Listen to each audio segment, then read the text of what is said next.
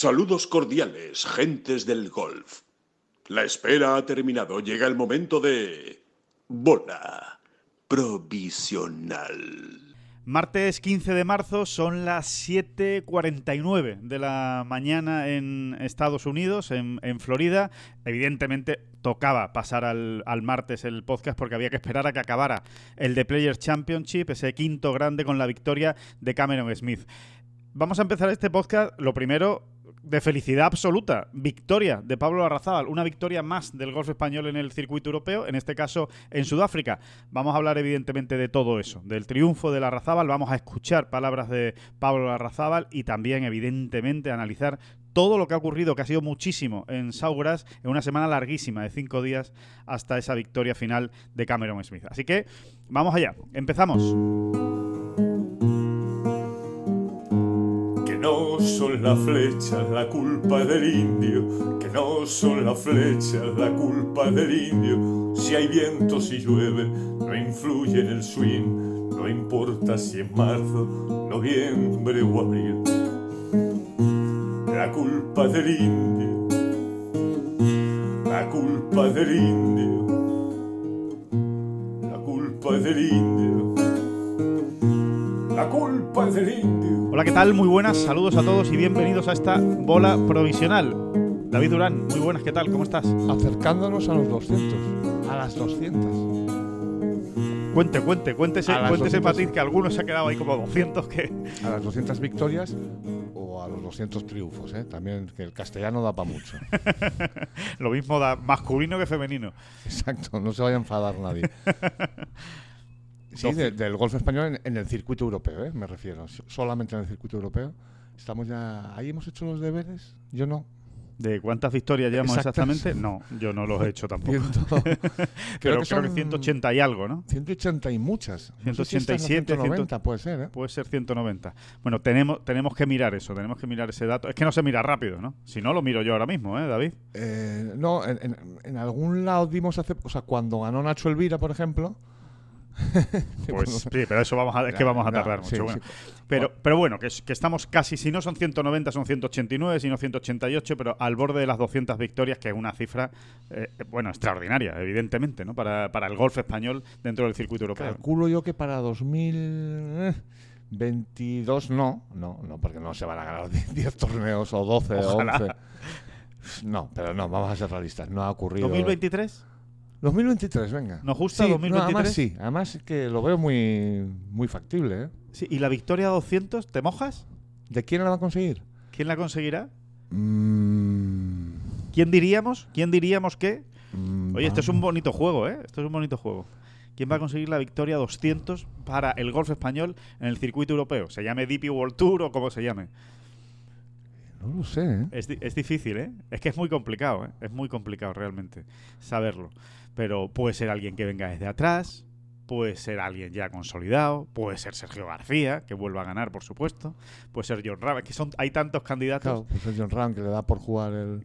Eh, cualquier torneo del circuito europeo y lo gana. Eh, bueno, vamos, yo voy a decir uno, por, por hacer la gracia, ¿por qué no? Yo creo que la victoria en el circuito europeo, la victoria 200, la va a conseguir Alejandro del Rey. Muy bien, ¿eh? Ahí has estado fino. Además me gusta esa lección. Eh, venga, yo voy a ir por esa línea también. Vale. Voy a decir. voy a decir David Puch. David Puch. Mira qué bonito. Vale, pues ahí quedan. Por cierto, si quieren participar en esto, que no deja de ser una gracia, pero es divertido, pueden participar. Coméntenos quién creen ustedes que va a ser el autor de la Victoria 200 2023, 2024, por ahí va a andar, ¿eh? Normalmente eh, el que gane el que gane ese, ese, triunfo 200. Bueno, por lo pronto, el que sí ha ganado ya. Además, como, mira, como somos españoles, como es la Armada Española, como es el golf español y, y somos así, y somos de un lado, somos blanco o negro, vamos a totalmente a la izquierda o totalmente a la derecha. En fin, somos españoles. Sí, sí, sí. Somos así. O, somos así, o, o, es lo que acabamos de decir. Acabamos de dar dos, dos jugadores. O hay que esperar a 2030, ¿no? No, no, no. ah, creí. También podría ser. No, no iba por ahí. o es un, un, jugador joven, pujante, que viene, que todavía no ha ganado, que a lo mejor sea su primera victoria. O Jiménez. Exactamente. Pues, o puede ser Miguel Ángel Jiménez, no, me iba a referir más bien a Gonzalo Fernández Castaño. Sí, también, ¿Eh? claro que sí. Que, vaya sí. cogiendo el tono, tracatrá, tracatrá, tracatrá, y que con 42 añazos Bueno, puede ser perfectamente, ¿no? Vamos, ¿por qué no, eh? Totalmente. O Álvaro Quirós, o por decir jugadores que ahora mismo parece que no están ni, ahí ni está siquiera. Pablo Larrazábal, ¿eh? Exacto. que es prácticamente de esa generación. Así que Hay muchos candidatos, elijan, elijan, eh, cojan al, al- al favorito suyo, al que quieran, eh, para esa victoria 200. Bueno, eh, decíamos que mientras llega esa victoria 200, la que sí llegó fue la de Pablo Larrazábal, que yo diría que es una victoria por derribo del golf español, porque es que si no ganaba Pablo Larrazábal, estaba ahí Adrián Naus para ganar, si no Nacho Elvira, semana completísima en Sudáfrica, en ese pick boot. Pick and Boot eh, se llamaba el torneo, bueno, My Golf eh, eh, Live se llamaba el, torneo Pick and Boot del campo de golf. Pick and Boot suena como a título de canción infantil, ¿verdad? Pick and Boot, dámelo tú, na. Pick and Boot, Pick and Boot, ¿No? Sí, sí, sí, sí, totalmente. También suena como a campo de, de Major, de US Open. Bueno, se jugó en el Pick and Boot de, de Oklahoma. Sí, ¿sabes? campo legendario. Eh, campo ¿no? legendario. Sí, sí, sí. Bueno, de, mo- de momento para la Armada ya tiene su puntito legendario, lo tiene con esta victoria de, de Pablo Arzal. Bueno, recordemos que ganó en el playoff. Pick and Boot, dámelo tú, coge la cuerda y saltala. Pick and Boot, dámelo tú. Sí, sí, sí. a sí. jugar al elástico con esa canción, ¿verdad? que el.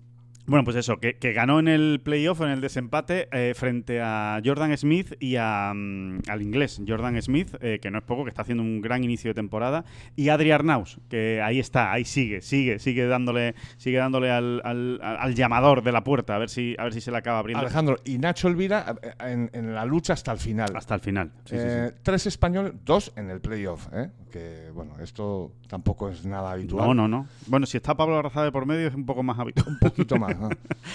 Eh, así a bote pronto recuerdo, eh, evidentemente, aquel playoff que jugó él contra Sergio García en Alemania, un playoff absolutamente memorable. Ya, lo hemos, ya hemos hablado de ese playoff varias veces, Sí. porque ha salido, no sé por qué, en varios momentos. Sí, porque fue espectacular. ¿no? Bueno, fue una auténtica locura, un playoff que, había- donde había que hacer eagle en, en algunos hoyos pa- para para, empatar. para empatar. Bueno, eh, recuerdo otro donde, en, por, en Asia donde estaban Rafa Cabrera Bello y Gonzalo Fernández Castaño.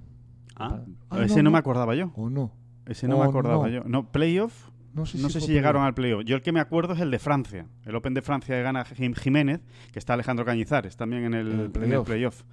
De ese sí me acuerdo. ¿no? No, me acuerdo de muchos más. Así a bote pronto no, no me salen. Igual hay alguno más. Bueno, seguro que hay algunos más, ¿no? Eh, ya más antiguos, ya más antiguos sí que hay, ¿no? Sí. Hay alguno de Sebe, Piñero, ¿no? O Sebe y Rivero, creo que, que en algún, algún Open de España. Pero bueno, el más reciente, desde luego, es ese BMW International Open de, de Alemania, en el, que, en el que ganó Sergio García a Pablo Arrazábal en un brutal playoff. Sí, sí. Bueno, y, y también traía a colación este, este tema de tres españoles luchando, porque muchas veces hemos comentado entre nosotros, hemos comentado en este podcast, y hemos comentado con ellos, con los jugadores Sí. españoles, eh, cómo tenemos la absoluta certeza de que cuando un torneo va a menos 20 y muchas, o menos 20 y tantas, o- no va a haber ningún español. Lo normal es que no haya ningún español. Es verdad. Es como, es como, más que una tara, que no, yo no lo considero tara, es como una firma del golf español. Eh, y que no es mal asunto tampoco, ¿no? Parece como que los nuestros están más ahí eh, En en, torneo- torneos donde hay que fajarse más, ¿no? Eh, la verdad es que este torneo que iba para menos 30 resultado ganador, incluso más, luego se ha quedado en una cosa un poquito más moderada, pero ver ahí a tres españoles es realmente sorprendente, ¿no? Sí, sí, totalmente. Eh, es, es muy sorprendente. Bueno, y, curiosamente también eh, es cierto que del viernes al sábado, ¿no? Que es la gran curiosidad que todos comentan, todos los jugadores que han pasado por ese campo y por ese torneo, comentan que de viernes a sábado se produjo un campo, un cambio en el campo que dejó a todos helados. O sea, nadie, nadie esperaba, ¿no? Se pasó de un campo muy lento, muy receptivo, tan receptivo y tan lento que ni siquiera las bolas hacían backspin, nos contaba eh, Raúl Quirós, porque era, era como tirarlo contra una manta, eh, era una cosa increíble, ¿no? Y, mm, y, y- y, sin embargo, a partir del sábado se pusieron muy duros, pero muy duros, o sea, no, no, no, es un, no pasaron por un término Sí, medio. eso, eso explica que no se llegase a... Claro, a más de 30 bajo par, ¿no? Que era hacia, hacia donde se iba, ¿no? Pero, pero bueno, y, ahí estuvieron, ¿no? También cuando se dificultaron, se endurecieron las, las condiciones, también aguantaron los españoles y se unió a Adri Arnaus, que no, no estaba tan arriba, pero hizo un gran. eh, Seguramente por eso ¿no? también, ¿no? Exactamente, ¿no? Entonces, bueno, que victoria de Pablo Arrazábal, una victoria que tiene un, yo diría que una- un condicionante muy especial, que es el haber ganado con Raúl Quirós, con su Cádiz, con el que lleva, esta es su séptima temporada, los dos juntos. Eh, por cierto, no se pierdan el Cadilandia de Raúl Quirós, eh, que lo subiremos hoy, a lo Sí, largo de del esos día de hoy. textos emocionantes, ¿no? De- eh, realmente emocionantes. ¿no? Muy bonito, muy bonito. Y además, eh, Raúl no es un hombre muy dado a, a expresar sus sentimientos abiertamente, le cuesta, ¿no? Eh, y, y, sin embargo, en este, en este podcast, o en este podcast, perdón, en este blog, en este Cadilandia, se deja, se deja llevar y, y cuenta y las lagrimillas y lo que pensó y, y todo lo que ha pasado por la cabeza de los dos, ¿eh? de él y de Pablo Arrazabal, con algunos detalles muy interesantes de esa última vuelta. No se lo pierdan, ¿no? Sí, bueno, hay, hay que recordar que Pablo no ganó hace tanto tiempo su anterior torneo. Esta ha sido su sexta victoria en el circuito europeo, pero la quinta ocurrió en 2010 finales de 2019, también en Sudáfrica. Pero justo esa semana Raúl no viajó, ¿no? Eh, habían quedado en que, bueno, que esa semana Raúl no viajaba y, y- y Pablo ganó con un Cádiz local, lo cual era ya macabro. O sea, Sí, era- era una- siete años juntos, bueno, en ese caso llevan cinco años ya juntos, cuatro, cuatro años enteros juntos y, y no habían ga- ganado nunca, habían estado para ganar, ¿eh? pero no, no había caído nunca la, la moneda de su lado y, eso, que la, la única fuera precisamente sin él, pero... pero bueno, ya se han quitado, ya se han quitado ese, ese- esa etiqueta encima, ¿no? O, ese, como ustedes quieran llamarlo, ¿no? Pero eh, bueno, el hecho, el hecho es que, mm, ganan los dos juntos y que la clave, David, la clave de la victoria de Pablo por encima de cualquier otra cosa, aparte de ese instinto felino que tiene Pablo cuando, cuando está para ganar y que otra vez lo ha vuelto a demostrar, es un jugador especial en ese sentido, es el pat. Está pateando muy bien, está con mucha confianza y, y está metiendo mucho. Eh, y además es que viene así desde principio de año. Sí, con sus altibajillos, pero, pero sí, sí, por- desde Abu Dhabi, ¿te acuerdas? Sí. Eh, Es un buen momento para recordar una charla con Raúl Quirós mm, eh, en el Ecuador del torneo de Abu Dhabi. Eh, nos decía Raúl, oye, mira, no sé si me vais a creer o no, pero mm, que es que, que yo estoy viendo a Pablo para ganar. En aquel momento, hay que decirlo, eh, Pablo no estaba ni mucho menos para ganar. Estaba, pues, no, no a mitad de tabla, pero bueno, a lo mejor estaba al al 20, 20 y algo, 20 y sí. algo y tal. ¿no? Pero claro, cuando te empiezan a dar detalles de la ronda, pues eh, entiendes de qué te está hablando, en este caso Raúl, ¿no? De lo bien que estaba jugando en general, de lo bien que estaba pateando. En aquellos greens recordaremos... De locos, de, de Abu Dhabi. De locos. Así que, mira, pues se ha, se ha confirmado. Bueno, ya se confirmó también en... En Saudi. En Ras Al Khaimah, ¿no? Bueno, en Saudi, por supuesto. Y en Ras Al Khaimah. Sí, sí, pero sí, en Saudi también. fue un- una semana muy Pablo Larrazada. Sí, muy de, de- de- viniendo desde atrás, y con un gran domingo. Mucho viento, donde él con un menos uno gana muchísimas posiciones. eh, él siempre lo ha dicho, ¿no? Eh, eh, pero en Ras Al Khaimah, que también fue un torneo de mucho verde, Sí, lo cual de- vuelve a demostrar que, es que está pateando muy bien, ¿no? claro, está metiendo, está metiendo muchas. Eh, Pablo Arrazábal. y ahí estuvo, ¿no? Los nueve últimos del domingo estaba Pablo luchando con. ¡Ahí te pilla otra vez! ¡Ay! Con Ryan Fox. Muy bien, sí, señor. con Ryan Fox. Y No, muy bien, que yo no me acordaba. y que acabó, acabó ganando Ryan Fox eh, sufriendo, ¿eh? Sufriendo. Se, la- se las puso tiesas la Razábal para, para la victoria. O sea que. Sí, hubo un momento en que le hizo sufrir, sí, efectivamente. Y mm, bueno, y, y- y- y algo que, que había, que hay que comentar, Alejandro. La carrera de Pablo, bueno, ahí está. Seis victorias en el circuito europeo. Pónganse ustedes a repasar. Ya es un club, poquitos. ya es un club muy exclusivo. Ya los nombres que te salen con seis o más victorias, ojo con los nombres que te van saliendo ahí. Ya, ya no, ahí ya no hay bultos, ¿eh? ahí ya no hay casual- casualidades, ya no hay eh, un tipo que ganó una vez y que luego encima ganó otra. No hay iluminados, no hay iluminados. No, no, no. Ahí los que hay son muy buenos. Ahí hay carreras muy potentes, muy profundas, muy solventes. Eso es lo que hay cuando uno gana seis o más veces en el circuito europeo. Y entonces tú y yo comentábamos ayer. eh, coño, coño. Coño, coma. coño, coma. Eh, que Pablo, esta carrera necesita el, el ribete ¿no? de, de un gran mayor. Yo no digo que lo vaya a ganar, ¿no? Ojalá, ¿no? Ojalá. Ojalá, sí, sí. Y tiene que ser el, el Open, el British Open. Sí, ¿no? es, es el que está más hecho a su medida, parece. ¿no? Sí, sí, si Pablo se mete en un Open eh, y se dan las circunstancias en ese Open, ya lo hemos visto ¿eh? en alguno, eh, ah, asomar las orejillas por ahí. ¿eh?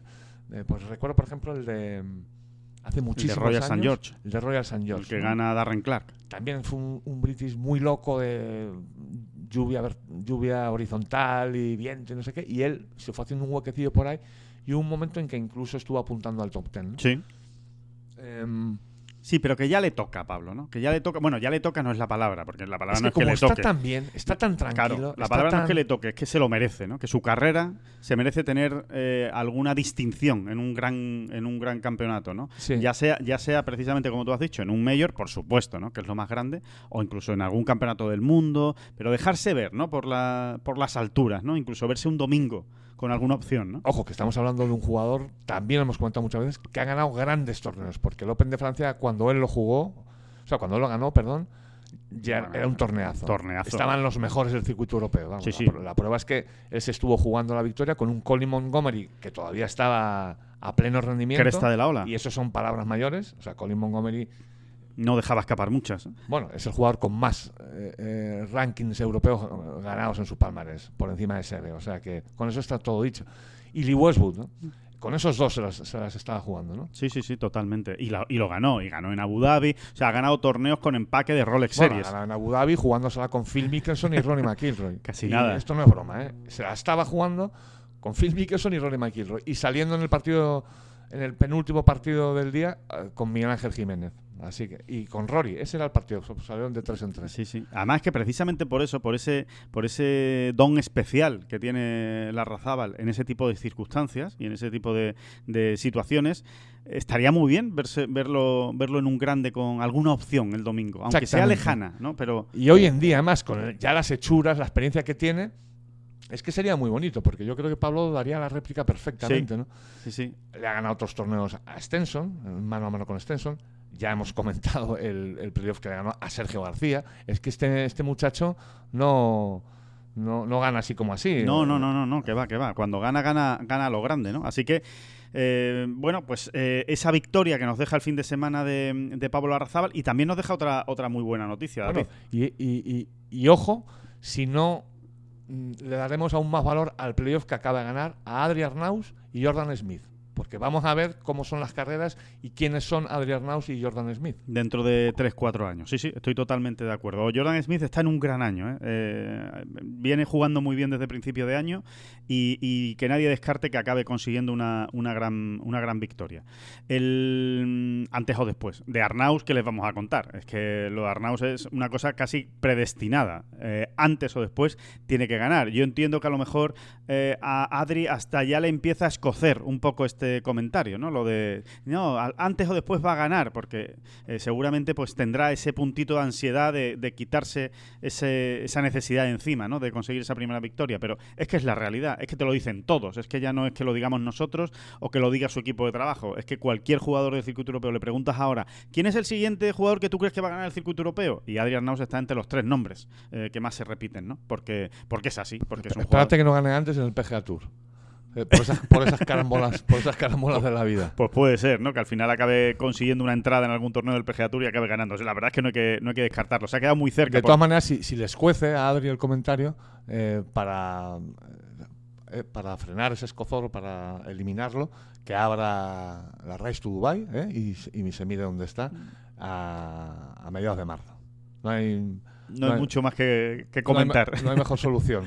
Ah, bueno, sí. Si les cuece, dice, abres y dice, ya, pero mira dónde estoy ya, ¿no? Mira lo que he hecho ya, ¿no? Claro. He perdido un, un torneo en un playoff y tiene ya otros dos o tres top ten Sí, más. está ¿no? O jugando sea, muy bien. Está jugando muy bien, muy sólido y, y bueno, recuperando la, la mejor versión de ese Adrián Arnaus. De hecho, David se ha quedado muy cerca de meterse en el Campeonato del Mundo Match Play, pero muy cerca, ¿eh? Y viniendo del circuito europeo y sin haber ganado, significa que ha hecho muy bien las cosas para estar tan cerca de estar de, lo- entre, de los 64 mejores. De hecho, si hubiera ganado el playoff, se hubiera metido en el, en el Campeonato del Mundo. ¿En ¿no? qué puestos? ha lle- ah, ¿Dónde se, se ha situado? En el ranking? 80, puesto 80 No, del 80 ranking no va a mundial. haber ninguna chance. No, No, no, lo decimos porque como corre puesto, o sea, según van renunciando alguno de los 64 mejores del mundo va corriendo puesto, pero hasta el 80 no va a llegar. Bueno, sería algo muy raro, sería algo muy raro y además duro de encajar por el torneo, vamos, que se le caigan 14 de los, o 16 en este caso, ¿no? De los primeros 64. no, pero es que este año se iban a caer unos cuantos. Se van a caer unos cuantos. Que ya se conocen. Entonces. Hasta el 70 yo creo que va a llegar seguro. O no, y más, seguro. más, más, más, más, más. Y, y puede que Yo alguno creo que más. más del 70. Sí, al- Pero bueno, al 80 no. Pues claro, es- demasiado. Pero bueno, la otra, la otra buena noticia, ¿no? Que decíamos que nos deja este fin de semana y concretamente lo que ha pasado en Sudáfrica es el ranking mundial, que hacía falta, ¿eh? Hacía falta venir, venirse un poquito arriba del ranking mundial porque llevábamos mucho tiempo en el que costaba ver a muchos españoles entre los 150 primeros del mundo, que es un, que es un gran baremo, ¿no? Es un gran termómetro para ver eh, cómo está realmente el, el español. Y ahora mismo, pues eh, tenemos a seis eh, españoles. Eh, había que remontarse pues casi a 2019 para encontrar la última vez que seis españoles estaban entre esos 150. Y concretamente no es entre los 150, es que es entre los 125 primeros, ¿no? Con lo cual es eh, tenemos a tres españoles en el top 100, por supuesto John Ram, eh, Sergio García y Adri Arnaus, y tenemos a otros tres que están para meterse en el top 10. O sea, que, un buen resultado y los meten, eh, top 100, perdón, en el top 100, que son Pablo Arzábal, Rafa Cabrabello y Santi Tarrío, ¿no? Así que, bueno, pues eh, eso son muy buenas noticias colaterales de lo que ha pasado en, en Sudáfrica. Así que, bueno, eh, recordemos que esta semana se vuelve a jugar en Sudáfrica, que prácticamente pues están todos los mismos, que Pablo Arrazabal vuelve a jugar, pues vamos a ver, vamos a ver lo que, lo que ocurre esta semana en, en Sudáfrica, pero ya no cuenta para el match play, que se juega la semana que viene. Ya se ha cerrado el plazo, se cerraba precisamente después del de Player. Vamos a escuchar a las declaraciones de Pablo Arrazábal justo al acabar con el trofeo en la mano y ya pasamos enseguida a hablar del de Players. Wow, eh, la verdad es que muy contento. eh, ha sido un día, un día que, que me he notado muy bien. eh, desde, desde el campo de prácticas sabía que, que había que empezar fuerte porque, porque iba dos por detrás y había mucha gente. eh, el día salió un día perfecto, sin viento y los verdes estaba, iban a estar ahí. Eh, y bueno, no esperaba fallar ese pate en el 17, lo he tocado bien. El green estaba un poquito, un poquito quemadito y no ha caído, pero, pero bueno, eh, creo que, para los espectadores aquí en, eh, y, para los espectadores en, casa, eh, creo que, el playoff ha, sido una cosa espectacular, ha sido un playoff de mucha calidad y muy contento por este trofeo. Que bueno, vamos con el de Players, ¿no? Eh, David, vamos a analizar todo lo que ha ocurrido en esta larga semana en el de Players. con- Larga semana con un final a la altura, ¿no? Ya que, se, ya que se hizo esperar tanto, hubiese sido un poco decepcionante que encima fuese un, un Final, rollo, ¿no? eso, aburrido. un rollo patatero. Y no, no, para nada. Realmente los finales en el de Players, eh, no, no salvo aquel de Web Simpson, que fue un peñazo, afortunadamente para Web Para Simpson. Web Simpson, sí, sí, porque tuvo muchísima ventaja.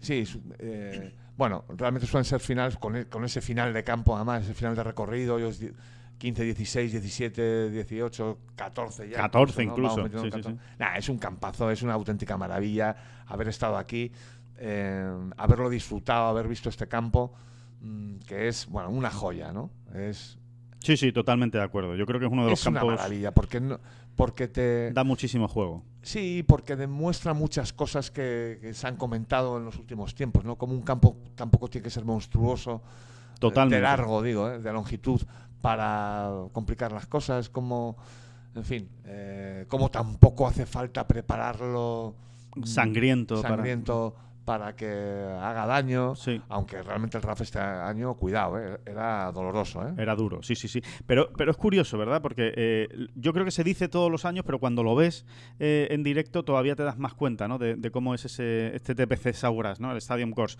Y es que eh, realmente es un campo que cuando juegas bien haces verdis y cuando juegas mal te caen bogey, doble bogey, triple bogey o peor. Eh, y es que es así, es que eh, es, es la grandeza de, de este campo, de este diseño de, de Pit Dye. Sí, ni siquiera los jugadores que, vien- que vienen eh, atropellados, ¿no? que salen del 18 atropellados con un, con un, con un registro de 80 incluso, ¿no? que se han visto, Sí. eh, y se- o 70 y muchos, ni siquiera ellos pueden encontrar la manera de echarle la culpa al campo. ¿no? Al final, si se les pregunta, siempre te acaban diciendo, no, no, el campo es justo, es que este campo es justo. El campo es muy justo. Sí, te, sí, sí. te lo hace ver continuamente. Pega un, un buen golpe y ya verás cómo te lo premio, ¿no? Eh, es raro, ¿no? Siempre ocurre en golf que un buen golpe pueda acabar mal. Siempre ocurre en golf, por supuesto que sí. Y no hay más que irse al, al hoyo 17, al primer hoyo 17 de ayer de Sergio. eh, El de la tercera jornada. Exacto, acaban, acabando prontito por la mañana la tercera jornada, que a él le quedan tres hoyos, 16, 17 y 18. Pues mira, ahí sí, ¿no? Eh, realmente nos decía Sergio, mira, creí que había posibilidades de hoyo en uno y me voy con un 5, ¿no? Me voy con un doble bogey. No sé si tanto, pero pero yo también, cuando vi volar esa bola, estábamos allí, tú y yo, Sí. al pie de la, de la isla, Sí, sí. al pie de la isla del 17 y cuando vimos volar esa bola y dónde iba a picar, dijimos, bueno, yo no pensé en un hoyo en uno, mentiría, pero sí dije, Opción de Verdi, claro. uff, aquí va a haber otro Verdi y Sergio se ha metido porque venía a hacer Verdi en el 16.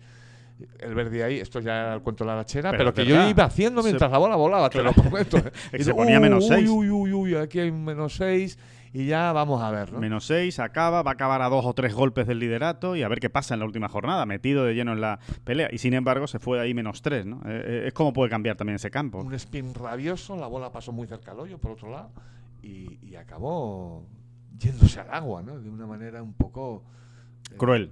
cruel y sorprendente, ¿no? O sea, te, te dejaba, te deja de lado, ¿no? Sí, sí, sí, sí, totalmente. Bueno, pues eso, ese es ese, ese campo, ¿no? Así se, así responde el, el TPC Sauras, que realmente es un campo que merece mucho la pena. Y un campeón, Cameron Smith, eh, David, eh, el, magnífico, magnífico. el Me parece un el supercampeón. título de Ten Golf me, me parece que lo describe muy bien, ¿no? El de, el de un, un- un- era exactamente un eh, asesino, criminal. un criminal introvertido, ¿no?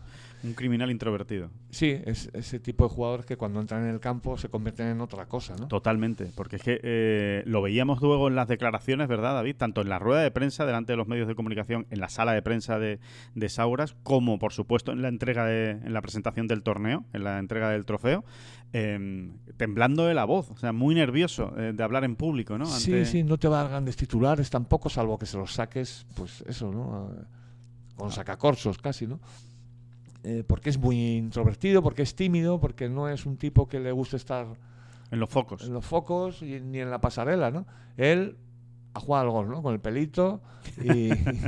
La cara de Billy el Niño. Billy el Niño, sí, sí, es impresionante, ¿no? Yo animo a la gente a que busque fotos. No hay muchas fotos de Billy el Niño, ¿no? Que, eh, ah, claro, porque vivió y murió en el siglo XIX todavía, ¿no? Hay pocas fotos de Billy el Niño, pero las hay, las hay en, así de estas sepias. Y no es que se parezca mucho, pero tiene un aire Eh, bestial. El estilo, sí, sí, efectivamente, Sí, el tiene- estilo, es el aire. Sí, sí, sí, sí, es exactamente igual. Y luego, como además es un sobrenombre que le viene muy bien a su golf, ¿no? Sí, es que es un pistolero. Es un que- pistolero, es impresionante. es un pistolero. ¿Cómo mueve el Pat? Eh, ¿Qué dos jugadores hemos visto tanto estas dos semanas en Bay Hill y aquí eh, de Pat? ¿no? Que O si sea, se pudieran copiar, ¿no? Si pudiera. Yo, yo quiero patear así, como patean patear esos dos. Como Sam Barnes o como Cameron Smith. Cameron Smith, ¿no? O sea, además es que son, seguro que cada un, un- un técnico muy técnico podría decir, no, no, a ver, que este tiene unas características y este otra.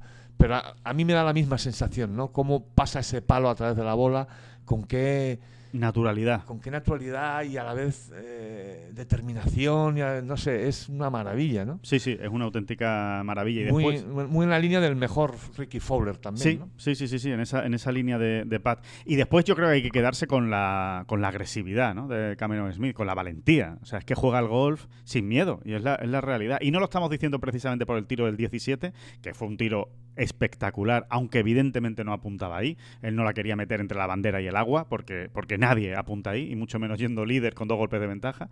Pero sí decía, no, lo que ha apuntado es tres metros a la derecha, a la izquierda. Y hay que apuntar tres metros a la izquierda. O sea, no estaba apuntando al centro de green. Estaba para dejarse una opción de Verdi. Sí, bueno, y quien dice tres a lo mejor eran cinco. Tampoco él se va a echar mucha tierra encima, ¿no? Pero vamos, sí, sí, vamos a creerle. Sí. Eran tres metros a la izquierda. Em, Que podía haber apuntado 12 metros a la izquierda, Sí, perfectamente. Pero, pero al final también te das cuenta de cómo el torneo estaba para él, ¿no? Pero Sí, porque, porque seguramente se lo había ganado. O sea, al final, vamos a decirlo así, ¿no? Los duendes del golf, eh, las musas del golf, habían decidido que ya era Cameron Smith el campeón, porque no irse al agua ahí de esa manera. Es increíble. De hecho, Como sale esa bola, además, que ya sale por la derecha. de hecho, la realización televisiva de, de toda secuencia es buenísima, ¿no? Porque, porque sabe mucho de golf, ese que está el realizador. Porque sacan un primer plano diciendo, este tío no ha tirado ahí, es imposible que yendo líder haya diseñado ese disparo. Y efectivamente la cara lo confirma, ¿no? Y luego ya él lo confirma después, ¿no?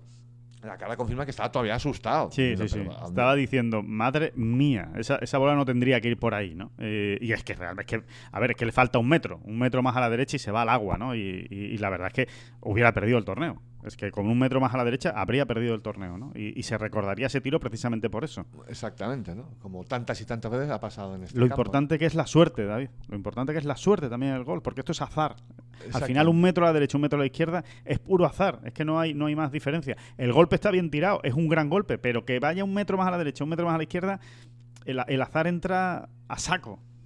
Sí, un, so- un soplido último Exacto. del viento Una ahí que te, que te la lleva un poquito más para allá y se acabó lo que se ha dado. Y se acabó, ¿no? Pero bueno, eh, hay que... También la suerte hay que buscársela es un dicho, pero que es que la vida demuestra que es así. La- Bueno, claro. Y él se la había buscado más que nadie, pegando, buscando banderas y trapos de una manera desaf- Impresionante. desesperada. impresionante. Vaya tío. 10 vaya verdis, tío. ¿eh? Hizo 10 verdis en la última, Vaya tío. en la última jornada. Y, y me quedo también, David, con, con el approach del 18. ¿eh?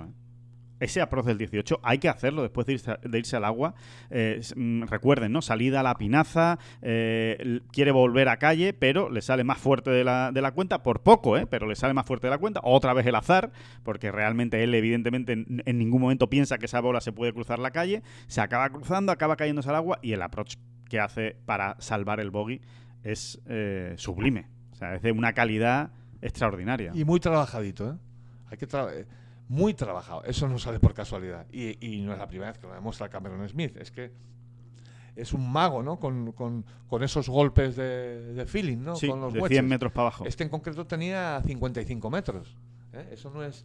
No hay swing entero ahí. No hay. Ahí, ahí es ver la situación, ver la distancia, ver las condiciones, si hay viento, si no, si tal, y, y ejecutar. No es tan sí. fácil. ¿no? sí, sí, sí, sí. Y hay que tenerlo muy trabajado para hacer como él lo hizo. Sí, y quizá también ese poquito de suerte. ¿no? Pero da la sensación de que ese golpe de suerte tiene muy poquito. No. Es impresionante, porque es que además el spin lateral que hace así un poquito. eh, eh, o sea, Que no, que no la mete de milagro, ¿no? Exacto. Es que no la mete de milagro para, para hacer el par, ¿no? Para hacer el 4 desde, desde la calle. La verdad es que... Y hay banderas que, que en la televisión se aprecian, estoy seguro, pero que en el campo eh, podemos asegurar que ir a por ellas, como por ejemplo la, de la- la del hoyo 3, el par 3, Sí. eh, y, y este tío fue a por ella, eh, nadie fue a- iba por ella salvo que se equivocara. Y, y ir a por esa bandera, que te puedes ir por atrás, ¿no? y a por otras, que fue, es, que, es que es impresionante. Es que tira Smith. bandera. Es que Cameron Smith no es una manera de hablar. Cameron Smith tira a bandera. Y no hay tantos jugadores ya en el mundo que tiren a bandera prácticamente en todos los hoyos, ¿no? A poco que estén en situación de en- en una buena colocación en la salida desde, la, eh, desde el tee, él tira bandera, busca, ¿no? Dejarla lo más cerca posible. Por Bueno, eso hace y que tantos va a ascender al número 6 del mundo, que esto ya es... pues, Ya está allí, ¿no? Ya. Mm. otra, otra explosión, ¿no? Eh, Uno más que se nadie une. sabe qué pasa por la cabeza de Cameron Smith. Yo creo que ni Cameron Smith lo sabe. Eh, no, en el sentido de qué perfil de jugador nos encontramos. Eh, eh, mm, estoy hablando de la ambición, Sí, expectativas. ¿Qué piensa él de su carrera, de su vida? Si es que no se lo ha contado a nadie nunca. ¿no? Es un jugador que, que realmente está ahí y se va a quedar durante años y años arriba, peleando en grandes, va a ganar grandes. va- no sé, la verdad es que o, o va a ser un, como parece, un francotirador, ¿no? Que de repente la semana le cuadrará y se llevará a lo mejor un grande o gana dos, pero después no tiene esa continuidad, esa solidez, ¿no? O va a ser un tío que a los 32 años está retirado en un rancho, en un rancho pescando y, y- y- y criando gallinas. Puede ser también, también me lo creo, ¿eh? también me lo creo, de, de- de Cameron Smith, la Para verdad. retirarse ya tiene dinero, ¿eh? Porque con lo que con el cheque de ayer ya solo, ¿eh? no sé cuánto lleva acumulado, que es una burrada. Sí, Vamos, porque ha ganado mucho, ¿eh? 3,6, ¿eh? 3,6 millones de dólares el cheque, el cheque ayer. No olvidemos el mano a mano que le ganó a John Ram en el Century Tournament of Champions a principio de año, que hay que ganárselo, ¿eh? A, a John Ram, a, a puñetazo limpio además, ¿eh? A verde limpio. Bueno, había que llegar a menos 34 para ganar, concretamente, ¿no? Así es, y él, y él lo hizo, ¿no? O sea que, bueno, vamos a ver, creo que es un jugador del que vamos a poder disfrutar, eh, Cameron Smith, porque es un jugador muy atractivo y muy, y muy espectacular de ver. También me lo quedo... vamos a ver en algún grande. ¿no? Antes después se pondrá en situación y lo veremos atacando banderas en un US Open, a lo mejor. ¿no? Es que además es un jugador que se sostiene muy bien en la presión. ¿eh? Cuando, está, cuando está apretando, ya lo ha demostrado muchas veces. eh, y, y- y- y- y, bueno, estoy seguro que lo vamos a ver en un grande más pronto que, más pronto que tarde. Bueno, el, año pasado en el Masters ya estuvo eh, por ahí merodeando ¿no? Eh, en, en Augusta. Eh, antes de meternos con John Ram y con Sergio García, solo un último comentario, yo creo que merece la pena. Anirban Lahiri, eh, a mí de verdad me ha sorprendido. O sea, me, llamó mucho la, atención el eh, cómo aguantó hasta el final la pelea, el, mano a mano y, y- y- y viniendo mucha gente por detrás. ¿eh? Mira, yo cuando pisamos el campo ayer y empezó a levantarse ese viento, eh, eh, a ver, eh, esto es, eh, al final es entonar un mea culpa, ¿eh? Cuando vi aquello, o sea, cómo se estaba poniendo, cómo estaban viniendo ya gente apretando mm, y cómo se está poniendo por eso, por el viento y demás. Bueno, y por qué no, y por el nombre, ¿no? Por Sí, es- claro. Que es un gran jugador, ¿cómo no lo va a ser, ¿no? Si está jugando en el PGA Tour. Pero yo pensé, vamos a ver si acaba dentro del top 10. Claro. Es lo que pensé. Vamos a ver si nos hace 80. ¿no? No sé si 80, pero vamos a ver Una si... manera de hablar. ¿no? Sí, pero a lo mejor te haces. eh, él partía con menos 9, líder. Te haces 76. Acá menos 5 y te sales del top 10. Ujú. ¿sabes? Sí, Eh, sí, sí, totalmente. No hacía falta irse a 80. Sí, sí, y sí. yo pensé, este se va a hacer 76 o 77. Vamos, lo daba por hecho, de verdad, ¿eh? Sí, sí, sí. Y, así que nada, me descubro ante Anirban Lahiri porque estuvo hasta el hoyo 72. Sí, sí, sí. Tuvo Y- opciones, tuvo opciones, tuvo opciones reales, vamos. tuvo el pat, aunque fuera desde fuera de green, tuvo el pat para, para salir a un desempate, ¿no? Eh, mucha tela, ¿eh? Sí, consiguió un verde muy importante en el 17, que había que tirar. Él sí que tira bandera, porque evidentemente tenía que hacerlo si, si quería ganar, y se deja un pad de dos metros y medio que mete, un gran pad. Bueno, muy bien, después de, después de mm, tropezar en el hoyo 8 cuando era líder. Vamos, Eh, sal, que sale de líder y se hace el tío un 69 en condiciones nada sencillas. Eh, es que no se le puede pedir mucho no, más. No, no, no, no. De hecho, lo raro es que no ganara. Lo raro es que no ganara. Exactamente. Bueno, pues no ganó pues porque se, se encontró con un, un zumbao, ¿no? Como dicho en el mejor sentido, eh, como Cameron Smith.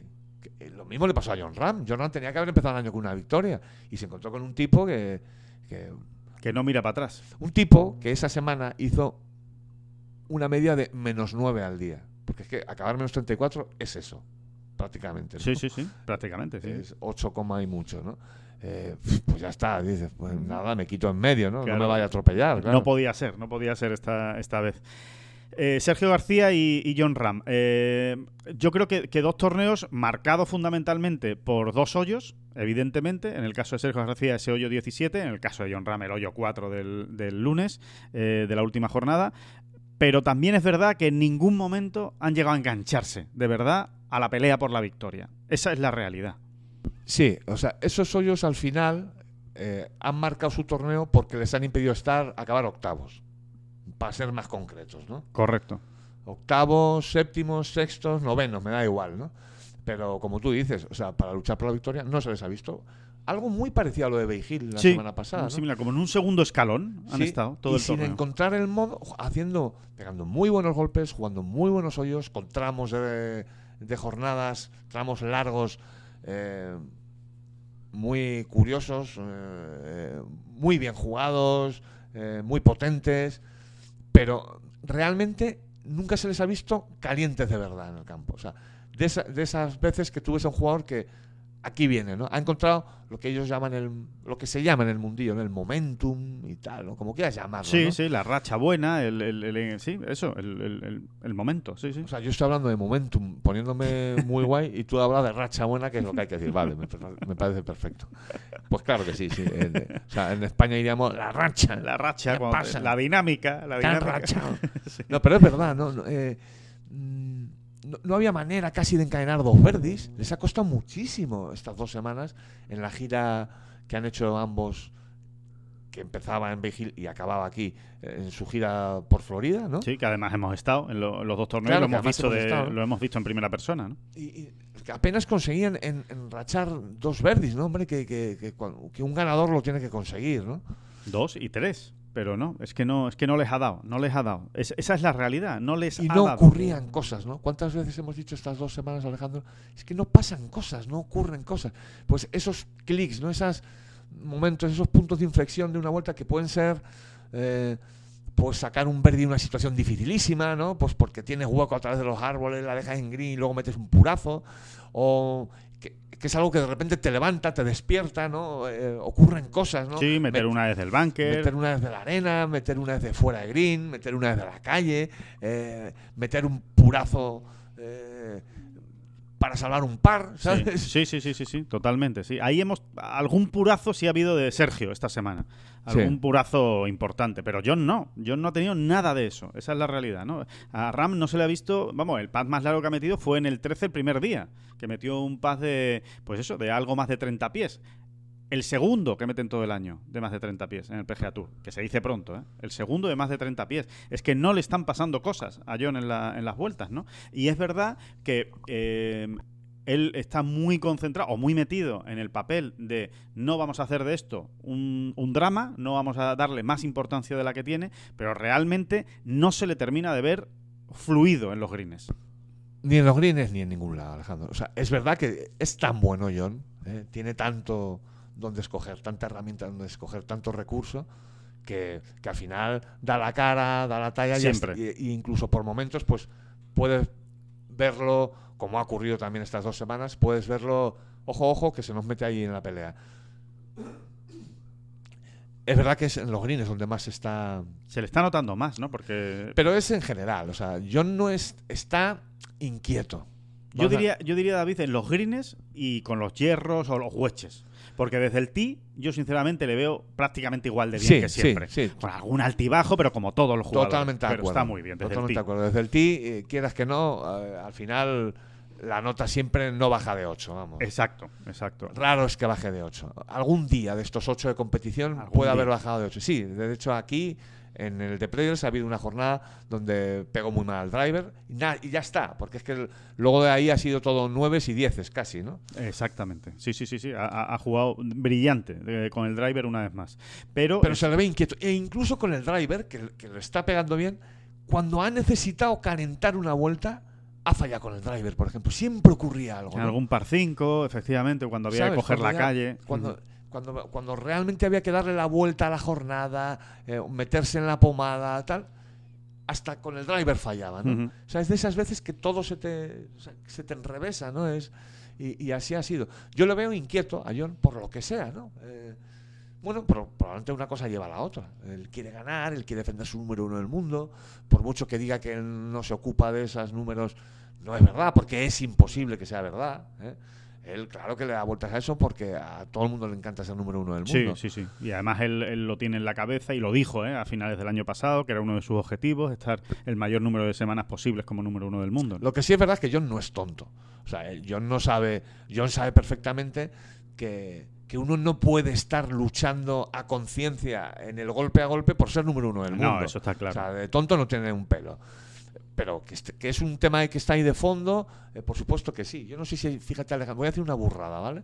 No sé si sería está bueno que le quitasen el número uno del mundo. Ya, ya. te- Sí, sí. Bueno, tampoco es ninguna barbaridad. Que, que se lo lo pierda durante una semana, dos semanas, tres semanas, yo qué que sé. se lo quitasen para que lo volviese a recuperar. Claro, ¿no? claro, claro. Y que se quite ya la tontería esta de... Sí, que- sí, que- sí. que- tontería en la que estamos todos metidos, porque, claro, pero es que nuestro deber es estar metidos en esa tontería y contar las semanas y decirle a la gente, valoremos otra semana más con John Ram- 42 van ya. 42. Y, y lo vamos a seguir diciendo y gritando a los cuatro vientos, porque igual no nos vuelve a ocurrir hasta que yo me muera, por ejemplo. Igual, cuando John ya no sea número uno del mundo, eh, o le cueste más llegar, pues igual el próximo jugador español, es que puede ocurrir. Puede ocurrir, Es puede que ocurrir. José María Olazábal, eh, jugadorazo donde los haya, no llegó a ser número uno del mundo. Es que Sergio García no ha llegado a ser número uno del mundo. Es que Phil Mickelson no ha sido número uno del mundo. Bueno, es Y que la única vez que había pasado en España fue hace 40 años. O sea, para que, para que se hagan una idea, ¿no? Exactamente. Entonces, no es, que puedes tener una playa de jugadores increíbles y que ninguno sea número uno del mundo. Entonces, claro, hay que valorarlo y hay que destacarlo. Lo, lo bueno que yo creo en este caso, David, por lo menos es lo que siempre ha transmitido John, es que aprende muy rápido.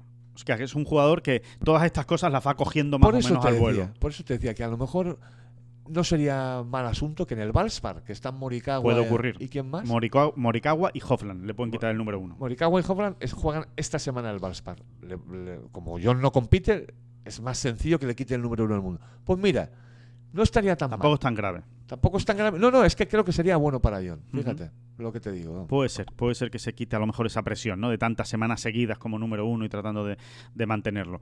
En cualquier caso, eh, está buscando ese punto de inflexión. Ese punto de inflexión que, que- que le haga que todo vuelva, digamos, a, a su ser, ¿no? Y tampoco está tan lejos, porque No, lo hemos dicho. Porque mientras el driver vaya por el sitio con en, en un porcentaje tan alto, en realidad son detalles, ¿no? Es, es eso, es, es un poco como que John no termina de engancharse y eso hace que no esté del todo cómodo y el no estar cómodo hace que no termine de engancharse. Sí, sí, y sí, es, así. Es la es pescadilla que se muerde la cola. ¿no? la pescadilla que se muerde la cola o el, exactamente el círculo vicioso, ¿no? O sea que no sabes dónde empieza, dónde acaba, pero ahí estás dando vueltas, ¿no? Eh, por último, en cuanto a Sergio, a mí la sensación que me da es que Sergio García se va más tranquilo del de Players Championship de Sauras de lo que entró. Aunque él siga diciendo que pega golpes malos, que no le gusta, que si su gol le da arcadas, como dijo a principios de la semana. Pero yo creo, sinceramente, eh, podríamos decir que lo del domingo y el lunes es más ardor de estómago que, que- que arcadas. ¿no? Yo creo que él ya ha jugado a otro nivel, eh, ha elevado el nivel y, sí ha recordado al Sergio de, de siempre, con algún error, por supuesto, porque es que todos cometen errores, todos fallan golpes, pero eh, con una consistencia y una solidez y pegando muchos golpes buenos, muchísimos. Sí, hemos tenido una discusión, entre comillas, divertida, ¿eh? O sea, entre bromas y veras con Sergio estos días. De, nosotros defendíamos un poco la teoría de que, a ver, Sergio, que sí, que fallas algún golpe, eh, pero que, que es que todos fallan algunos golpes. Y, y él va más allá, ¿no? Dice, ya, o sea, más o menos lo que nos venía a decir Sergio es, ya, pero es que no os podéis meter en mi cabeza. O sea, yo cuando doy según qué golpes, eh, Me afectan de una... me afecta mucho porque, porque, porque no sé qué ha pasado ahí, eh, no entiendo nada y tal. Y bueno, y es verdad, habrá- habría que meterse en la cabeza de Sergio y, y no es fácil, ¿no? Pero sí, yo estoy de acuerdo. O sea, estoy, yo en lo, lo que realmente pienso es que Sergio está más cerca de lo que se cree de... Bueno, pues estar peleando por el triunfo en un torneo. Bueno, es que en el de Players ha estado, pues a, a- a que no le hubiera pasado eso en el 17 y a lo mejor hubiera estado peleando y a lo mejor hubiera estado peleando. Igual no, ¿eh? Pero, pero es posible. Sí, desde luego hubiese estado más tiempo con ese objetivo posible ahí, ¿no? Eh, Encendido, ¿no? Y, y no ha podido ser, ¿no? Pero, pero yo creo que sí. Yo creo que Sergio está, Y sobre todo está pateando muy bien. está pateando mucho mejor y yo le veo físicamente mejor que hace cinco años. ¿Qué quieres que te diga? Y eso es muy importante cuando se van cumpliendo, cuando se van teniendo unas edades, ¿no? Eh, Esa, toda esa parte creo que Sergio la está llevando muy, muy bien y, y mientras sea así, hay que seguir confiando en su genio porque ahí está, ¿no? Nos lo sigue demostrando, ¿no? Bueno, pues vamos a ver qué pasa. La próxima cita donde vamos a ver a Sergio y a John es el Campeonato del Mundo Match Play en Austin. Que es otro mundo. Ahí ya... A ver por dónde salen. Exactamente, ¿no? Eh, por cierto, un último detalle. Eh, estamos grabando este podcast, bueno, pues estamos acabando ya, son las ocho y media en, en Florida. Eh, se va a anunciar hoy el capitán de la Ryder Cup. To- Evidentemente no le podemos avanzar quién va a ser, porque ojalá lo supiéramos, pero no lo sabemos con, con seguridad. Todo apunta que va a estar entre Luke Donald y Henrik Stenson. Sí, como, como dijimos la semana pasada, ¿no? O no sé cuándo lo dijimos. Sí, la semana pasada. sí, ¿no? sí. Sí, da- da toda la sensación de que son uno de esos dos, ¿no? Había otros, había otros candidatos como Robert Carlson, como... como. Incluso Graham McDowell, ¿no? Se, comentó también la, posibilidad de que pudiera McDowell, ser. no. Poulter y West. Bueno, Poulter Bueno. y West se, ca- se cayeron rápido. No, pero me falta uno. Eran Carlson... Sí, Paul Lowry. Exacto. Carlson, Stenson, Donald y Paul Lowry. han llegado a esa carrera final, por decirlo de alguna manera. Pero parece ser, por lo que nos cuentan, ya, ya saldremos de dudas en, en- nada, en, uno, en, un, en un ratito, eh, hoy mismo, hoy mismo martes, eh, parece ser que va a estar entre Luke Donald y, y Henrik Stenson. Sí. Así que bueno, ya lo comentaremos. Ya en el, en el podcast del, del jueves lo comentaremos y por supuesto en Tengolf. lo, lo- lo verán y, y- y los análisis pertinentes. Exactamente. Bueno, pues nada, que vamos a meter las maletas en el coche y nos vamos para... En nuestro rogue. En nuestro rogue, nuestro Callaway... No, Callaway no, claro, es un Nissan. nuestro Callaway rogue. Este va muy recto, ¿eh? el, el- el- el Nissan rogue. Este Van de que- la mano, el tenemos. Nissan y el Callaway van de la mano, rogue. Nos vamos para Miami, que allí cogemos el avión de vuelta de vuelta a España. Ya el, el miércoles estaremos de nuevo en, en España. Que nada, que muchas gracias eh, a todos por escucharnos, por estar ahí y que, lo dicho, volvemos el jueves con más información, con más detalles y con toda la actualidad del mundo del golf. David Durán, muchísimas No, no, a gracias. usted, a usted, a usted, a usted, las gracias a usted. No son las flechas la culpa del indio, que no son las flechas la culpa del indio. Si hay viento, si llueve, no influye en el swing, no importa si es marzo, noviembre o abril. La culpa del indio, la culpa del indio, la culpa del indio, la culpa del indio. thank you